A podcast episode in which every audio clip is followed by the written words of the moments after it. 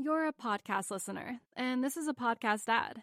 Reach great listeners like yourself with podcast advertising from Libsyn Ads. Choose from hundreds of top podcasts offering host endorsements, or run a reproduced ad like this one across thousands of shows to reach your target audience with Libsyn Ads. Go to libsynads.com now. That's L I B S Y N ads.com.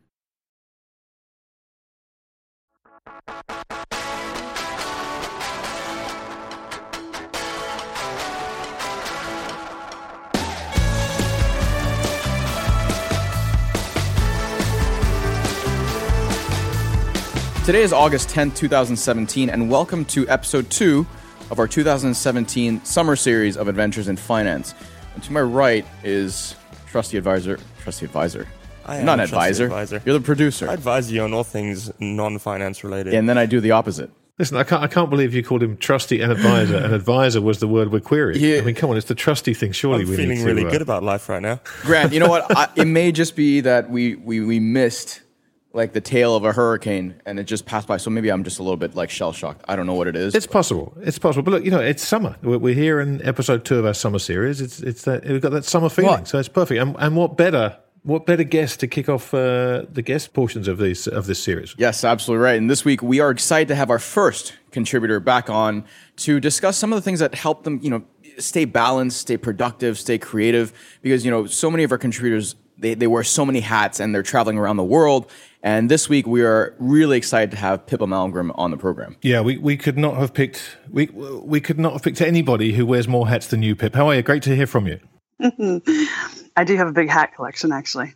Well, I, you know, I, you and I bump into each other in random places around the world at the, at, the, at the strangest times, and I'm always just baffled by how you keep doing what you do uh, so brilliantly, um, constantly. I mean, you, you are on and off planes more than me, which takes some doing, uh, and whenever you get places, you light the room up, and, and I just, I, I'd love to know how you do it. Oh, you're so good. Um, well, I don't know if I'm lighting any rooms up, but I I think the first thing is if you really love what you do, then all of this becomes relatively effortless. Um, but personally, I also I kind of my daughter says to me, "Mom, how can you be like this famous economist and at the same time you're quite woo-woo?" And what she means by that is I'm into, you know, things that aren't necessarily logical. Like I will love having a conversation about what's going on with chakras and things like that. And it's not because I'm I'm have an alternative lifestyle. It's just I'm very interested in how the human brain processes information, especially the stuff that isn't numerical, that isn't logical.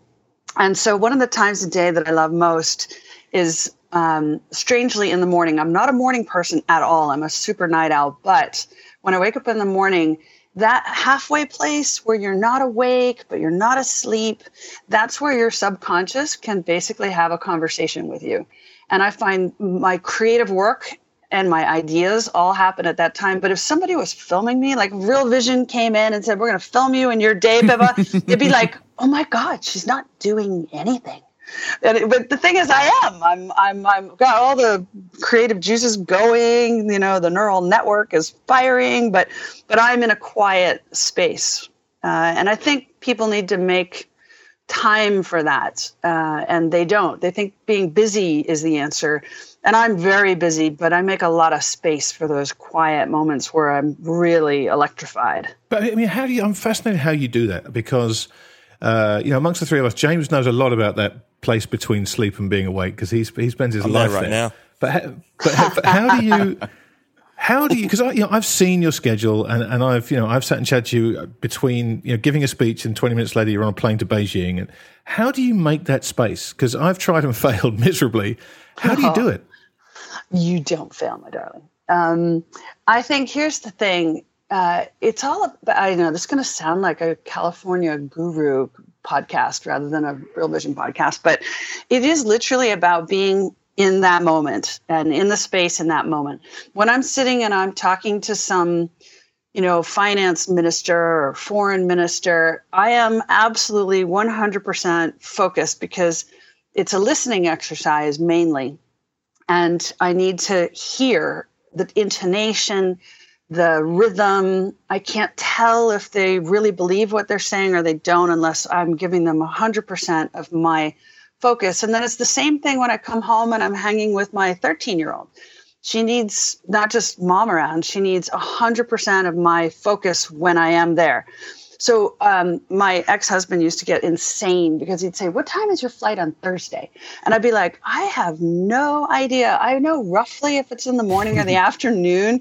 But and he's like, "Where are you going?" And I'm like, "I'll look at the ticket on the way, and then I'll know." Because it, it doesn't really matter to me. I know I'm going somewhere on the other side of the planet, and I'm going to need, you know, the things that I usually need. But but it doesn't really my my day whether i'm in the kitchen making lunch with my kid or i'm on my way to beijing as i am tomorrow in fact um, it's it's all kind of the same thing. They're they're just all 100% needing of your attention in that moment.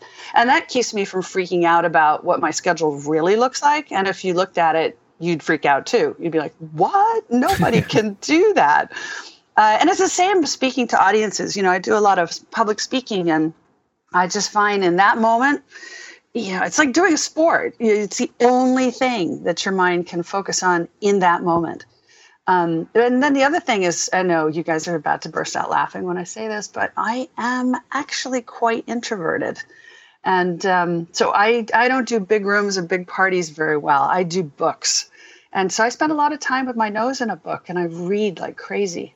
Know, Pippa, it's it's uh it's interesting because you touch on so many topics that I want to bring it back a second to that morning, what I call the morning moment. Because um, mm. I do have a background in sports, and, and one of the things I used to do in the mornings when I'd wake up is to actually try and do some visualizations. Uh, you Definitely. know, you know whether I'm on on a tennis court, you know, playing, my, putting myself in specific situations in a match. And I, I want to ask you know, how do you because that elusive sweet spot between uh, being in deep sleep and then transitioning to being fully awake. I mean, that is where your subconscious is. You know, you can listen to yourself and you can also sort of shape your subconscious a little bit. So, my question is, how do you stay in that sweet spot? And then, you know, because you are you're extremely prolific on on social media as well, you're a huge following.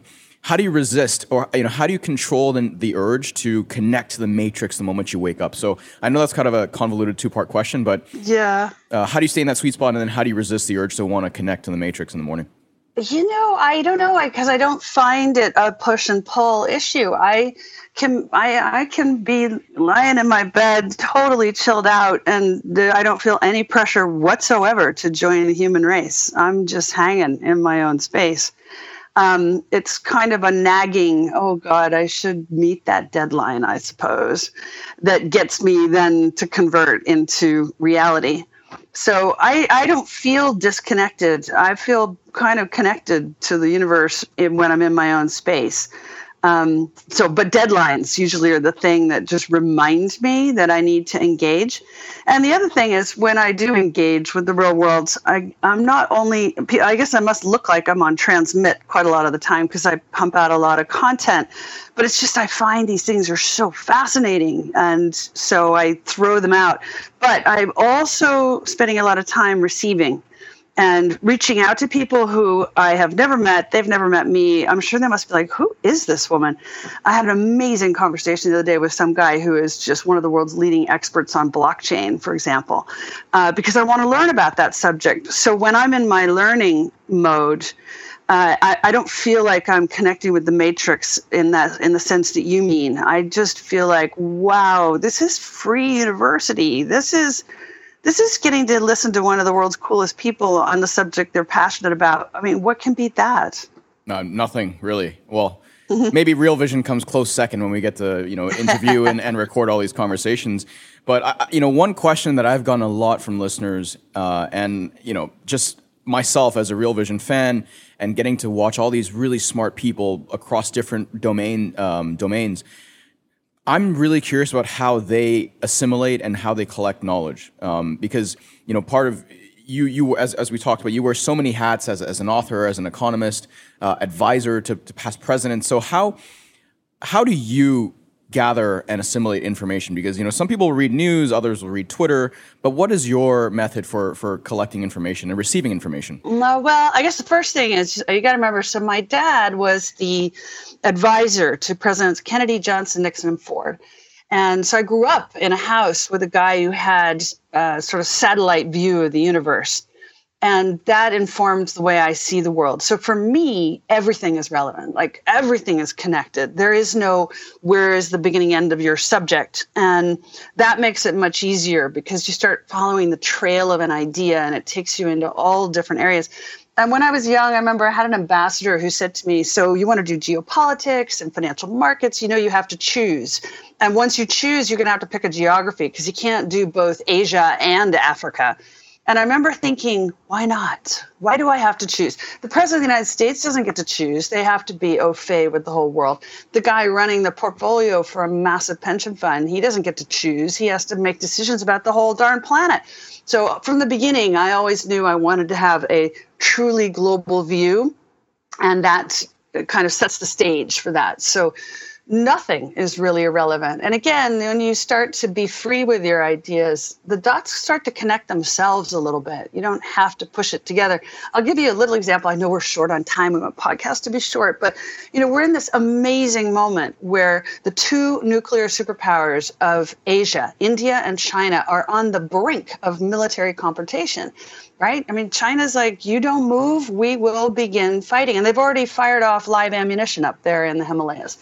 And this is exactly what happened in 1962. And so, about two months ago, I hear the noise level on this India China stuff getting worse. So, I ordered a book that's like from 1980. You know, I keep the out of print booksellers in business. Love and that you know and uh, and i'm reading this book and i'm like oh my god it's exactly parallel to what we have now. The chinese opened up two fronts korea and the himalayas because they know you know the americans we can't really do two fronts. We do one item at a time. And at that time in 62 my dad was the uh, advisor to kennedy on the cuban missile crisis. Everybody forgets that we had the sino-indian war in exactly the same two week period. And that North and South Korea were in play exactly as they are today. So that's the kind of thing I sort of think about what do I see happening in the world and what are the parallels in history? And that helps me propel the idea into now. But Pip, do you do you, do you struggle? Because when you talk to me about this stuff, I'm so glad you brought this China India thing up because you and a handful of other people are the only ones talking about this. It's all about North Korea. It's all about the standoff between Washington and Pyongyang. Um, and so, you know, how do you how do you get these messages through to people to try and to to, to try and uh, widen the broader consciousness and, and help people understand that you know it's not just about Kim Jong Un. There is other stuff going on that's equally as important, and perhaps even you know there are even bigger hair triggers involved. Yeah, well, it's amazing. I um, was recently hanging out with the foreign minister of a major European country. And he was completely unaware that this thing was happening. Right. And I'm like, how is this possible? I mean, you have foreign office staff. Why are they not briefing you? And the answer is because there are too many other things going on. But I find part of my job in this life is to put things on people's horizon then once they're aware, then suddenly a lot of stuff pops up that you just didn't see before. It was there before, but you didn't connect the dots. And and then, you know, everybody goes, when the event occurs, how did you know you were a visionary? And I'm like, I'm not a visionary. I'm just paying attention. Uh, I'm, I'm closely interested in anything that, that sounds like it might result in something that will move the markets. And I guess, I don't know, that's sort of what I do. People ask me, what do I read? And the honest answer is I try to produce the content for other people. Uh, but, you know, I look at the Drudge Report. I look at, not because of its conservative leaning, um, but just because it's a great aggregator of all kinds of crazy things. Um, I'm I love Flipboard, uh, but it all depends. What you program it to show you? One of the b- biggest problems today is that everybody has set up their news feeds to show them only what they want to see. So I put a lot of stuff in that's a, that I'm clueless about. Like I don't know anything about physics, but I'm fascinated, and so I have loads of stuff that come in on physics. Um, I didn't understand blockchain when it first started, so I started Google searches on blockchain once I realized that the only time that uh, China has basically done a proper incursion into another country was the 62 Sino Indian War, then I put that into my Google feed. And sure enough, about six, well, six, eight months ago, you start seeing these little stories about you know, the Indians accuse the Chinese of stealing the goats from, you know, hopping across the border and taking the goats. And you're like, why are they in Chinese hopping across the border? And and it all starts to fit. I don't know. It's a quirky thing. That's a quirky you, thing. You know, you said something there that, that I'm, I'm dying to jump in and ask you about, um, but I think let's save that for the next interview. Because you know, when you say um, you, you you focus on things that you think are going to move markets, and and you've never seen so much stuff going on, that the irony that the markets are moving less than they ever have done yes, is not totally. is not lost at this time. But but I think that's a conversation you and I need to have at, at much greater length. But what, what I really would love to move on to, if I can, is to talk about your drone business because um, mm. uh, you know this is this is something that you know I've watched you build again, scratching my head in wonderment at how you've managed to do it. Um, uh, but you know, for those for those people out there that haven't heard about, it, perhaps you could give us the the the, the, the sort of thirty thousand foot view of the business, and then we can talk about how you got into it because it's fascinating. Totally. So I decided I was tired of being an economist who just talked about the economy, and I wanted to be one of those people who helped build it. And I saw an opportunity in this brand new technology. Uh, and so, bottom line, uh, my business partner and I have designed and built a drone system. Uh, and in short, 95% of the drones you know about are either toys or they are predators that go kill people on behalf of the military there's very little in the commercial space that's actually designed for big industrial companies. So we b- built something that would be almost like a Swiss Army knife in the sky, a workflow tool that would fit into a corporate structure and empower the staff to solve problems in an ongoing way and massive deep data management. So we did it. Everybody was like, but nobody else does it that way. And I'm like, excellent. That's good. We want to make it in a way that nobody else is doing it because if it were the way somebody else is doing it, then it wouldn't really be very interesting. So that's that was the idea. So, so to, to talk a little bit about the technology because you know, as you and I have spoken over the last couple of years as this thing's built, I mean, I'm I'm astounded by the things that your drones can do that other drones don't seem to be able to. Okay, well, let me back up and connect the connect the two stories. So, I here I am, economist. I've been the president's advisor in the White House. I've run strategy on trading floors for big financial institutions. And one of the views I had five years ago was financial services as a proportion of GDP is going to shrink. The regulators are going to make it shrink. The society is going to demand that it shrink. So, a lot of super talented people from the banking and, and hedge fund world are going to find them squeezed out, just like a cull. And they're going to take all that talent into the real economy because there's no place for else for them to go. And my bet is they'll make more money in the real economy than they ever made in the markets. Now, people are like, "Are you completely doolally? Really?" And I thought, yeah. if you ask me, where am I going to put my own money? am I going to bet it on the financial markets, or am I going to go build a business that has the capacity to generate cash flow and income on a scale that no investment portfolio can get anywhere near. And so that was my thinking. The other thing was I noticed that the Chinese released onto the markets autopilot technology. Now, normally I'm not a techie, so I wouldn't have really noticed that, except it dropped the price of autopilots in the entire world economy by 40 fold in one year. And I remember chatting with my now business partner about this and we were like oh my god that means every drone business is completely mispriced and can never recover. And so i said my gosh why would you want to do that? And the answer was the chinese want to put a drone into every child's hand partly because it'll generate a ton of revenue and and partly my gosh what an amazing way to get your hands on data to see what the world is seeing and so once I understood that, put those two things together, I was like, okay, here's the deal then. That means you can build a drone or you will be able to in short order very inexpensively that'll have amazing capability. And that's when we started chatting about this idea because my business partner, Wayne Harburn, said, you know, I may be one of those guys. Uh, and he grew up building because his grandparents ran a construction firm. And I suddenly realized this was a guy who'd run oil trading businesses for many years, the head of trading for AIG, ABN uh, AMRO, BNP Paribas. He'd become independently wealthy. And but he'd done this like German style construction apprenticeship as a child. And his dad didn't know how to use they, they bought the first Apple Mac 2 in Australia ever. And nobody knew how to turn it on. So they said to the 10 year old, Hey kid, do you know what this is? You know, can you do it? The same we would today with technology. Hand it to the 14 year old in the house. And sure enough, he figured it out. So I realized, oh my God, I'm dealing with a person who has the capacity to build this stuff. And so that was how it began. It literally came from my background in markets, my desire to make some serious money, and the realization that, you know what, I could probably get there faster if I build a company myself than if I try to be as clever as all these real vision guys who are way better at picking stocks and picking sectors. And I mean, you got Grant Williams on your team. What am I going to do? I can't compete with that. yeah, I, I, can attest to that, Pippa. But you know, but, but actually, I, I want to. You might have to say that again. We couldn't quite hear you because of that tongue wedged firmly in your cheek.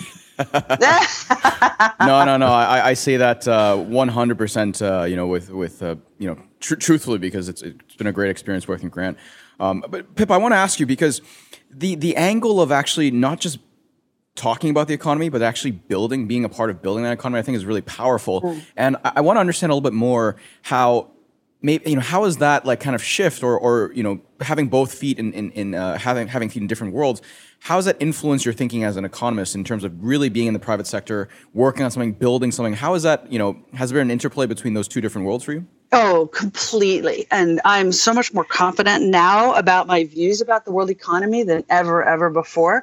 I get, I'm up on stage with the chief economist of this bank and that bank, and they'll tell me there's no inflation because technology is driving down the price of everything. And I'm like, guys, I am ordering component parts from China, and I'm telling you that that has finished. It's over. It's now cheaper to manufacture complex industrial items in the US and in Britain than it is in China, which by the way is why Foxconn, which you know employs 1.2 million people, it's the second largest employer in China, just announced that they're building production facilities to make our iPhones in Wisconsin, which I wrote about in my book. And I guess to your question, this really all happened um, when I also started to write the book uh, Signals: How Everyday Signs can help us navigate the world's turbulent economy.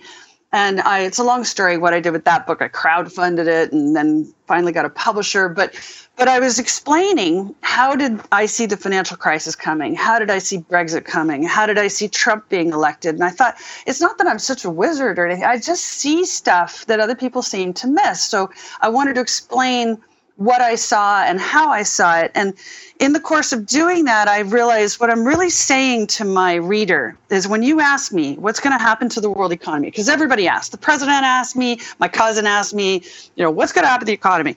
And the honest answer is you tell me, because if you're going to hunker down into fear and put your money in your pocket, then we're going to get one outcome. And if you're going to go forth with this great idea that you have that everybody else says is crazy, we're going to get a different outcome.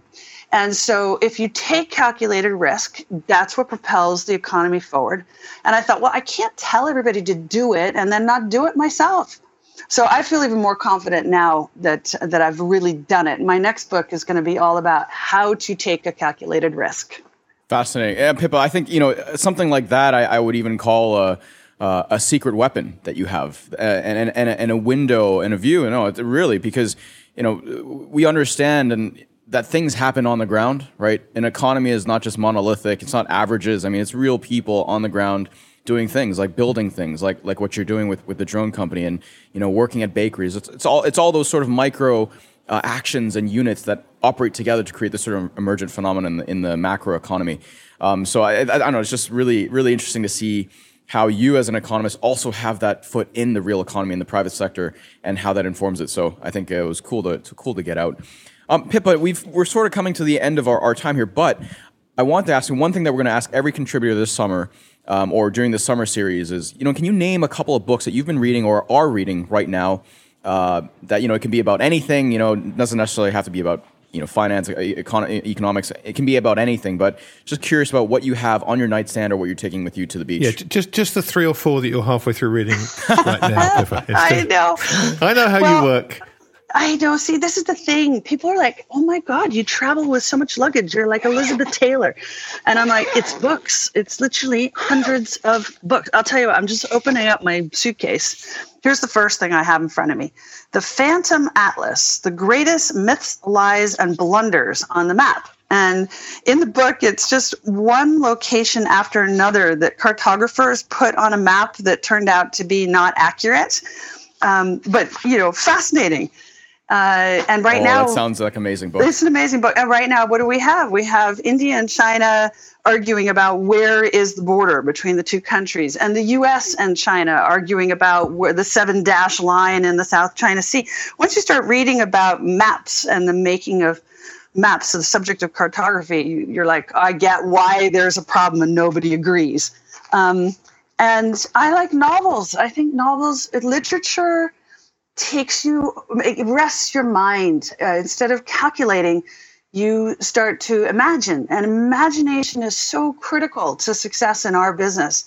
Um, Mark Twain has this wonderful line. He says, uh, The eyes can't see if the imagination is out of focus.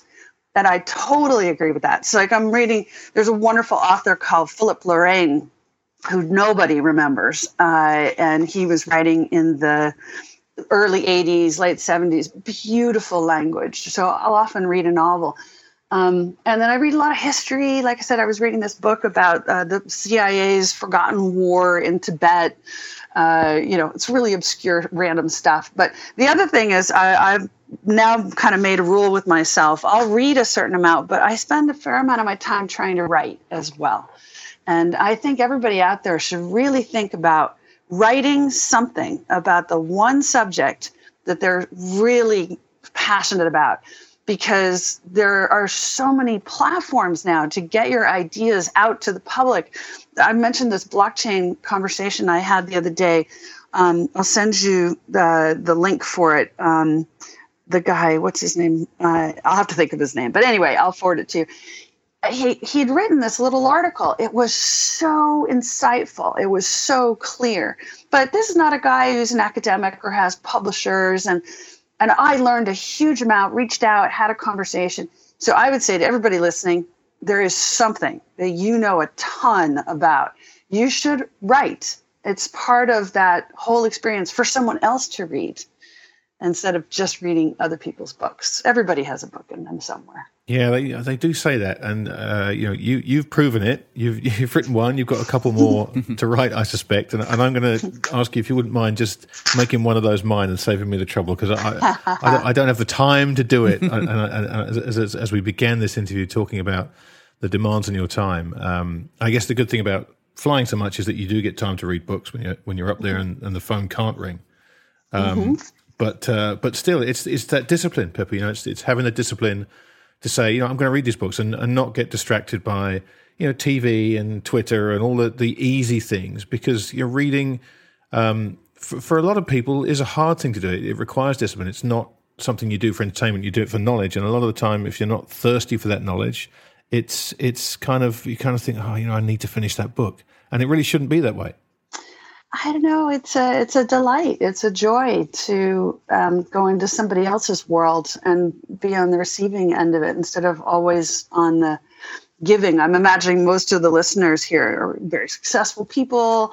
They are performing in one way or another at very high levels, and uh, sometimes a, a world class performer needs to also let somebody else be the performer for a little bit. Rest pull your thoughts together, let someone else entertain you, whether it's in a film or it's a book or watching another performer on stage. Uh, it's part of the art of life, it's part of balance. Well, Pippa, there is no doubt that you are a world class podcast guest, and uh, you know it's such a pleasure uh, to have had some time to speak with you. I mean, you you kind of opened up Pandora's box at the end of talking about writing, and and I mean there are tons of questions I'd love to ask you, but I'm already kind of getting that look from our producer. Um, I'm not giving you any look. yeah, you're giving me that look. oh man, we shall have to do this again, gentlemen. Yes, absolutely, and I know Grant uh, has you know probably going to speak with you for Real Vision TV uh, at some point in the future, but uh, thank you so so much again for your time today, Pippa. And you know, it, it was really enjoyable to talk about things outside of finance, outside of economics, and just to kind of get into your mind a little bit, how you how you approach, you know, the creative process, you know, how you stay productive, and all those things. And, and thank you for those books, uh, book uh, suggestions. Um, something outside of the box that people can maybe uh, take to the beach with them this summer. Totally, love to talk to you guys. Thank you, Pippa. Thank you, thank you for, for bringing us into your world and bringing the, the listeners into because it's uh, it's a fascinating place to spend time. Thank you. Well, I, I got to say, I mean, I, I'm very fortunate that I get to spend a lot of time talking to Pippa. We, we our paths cross, as I said, in all kinds of weird and wonderful places. And every time we do, you know, the conversation we just got a snippet of. Uh, I defy anyone to not sit down with Pippa and talk for hours and hours and hours and, and refuse to let her go because she's just such engaging company. So I'm, I'm just thrilled we could uh, we could steal 20 minutes of her time. Yeah, engaging is definitely the word, and also extremely worldly. You know, um, part of what we're doing with this series is to try and speak with our contributors, our past guests, about things that they're interested that are outside of finance, outside of economics. And I mean, I feel like on that subject alone, I mean, well, actually, no, on those, you know, on that set of topics, I mean, Pippa could have gone on for for much, much longer. We could have asked her a lot of a lot of other questions and she's just she's a really interesting, well-rounded person. And uh, yeah, Grant, I'm pretty uh, pretty jealous that you're going to get to spend a little bit more time with her. Yes, indeed. I mean, Pippa throws herself wholeheartedly into everything she reads and researches, and you know, give her half an hour and she'll know more about it than uh, than most people. It's uh, it's it's quite a skill, I have to say. Yeah, absolutely. Well, um, is there anything?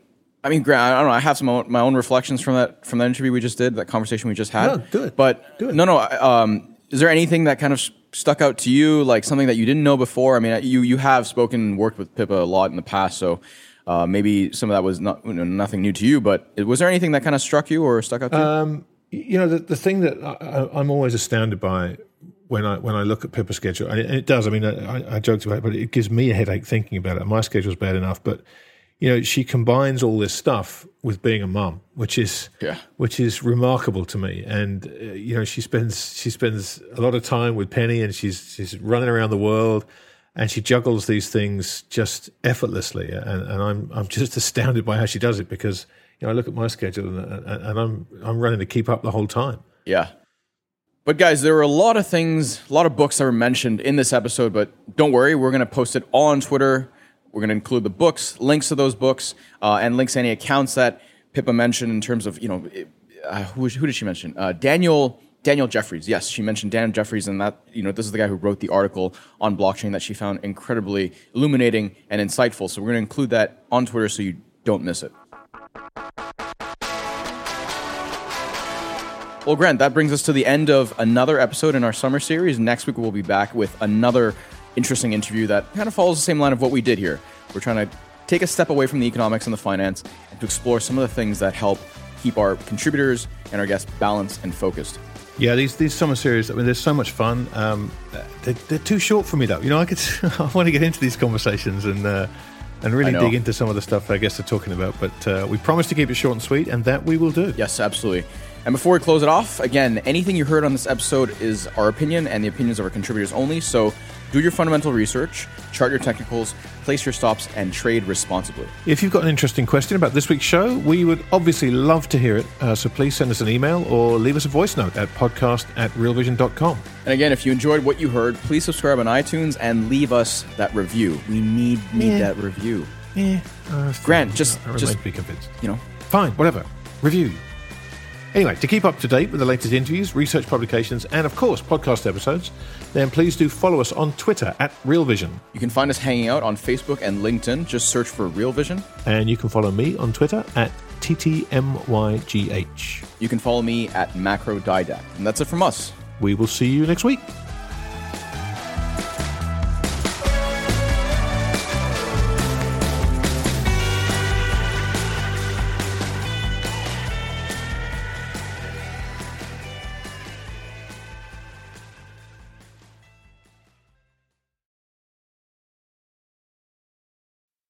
A podcast listener, and this is a podcast ad. Reach great listeners like yourself with podcast advertising from Libsyn Ads. Choose from hundreds of top podcasts offering host endorsements, or run a reproduced ad like this one across thousands of shows to reach your target audience with Libsyn Ads. Go to libsynads.com now. That's L I B S Y N ads.com.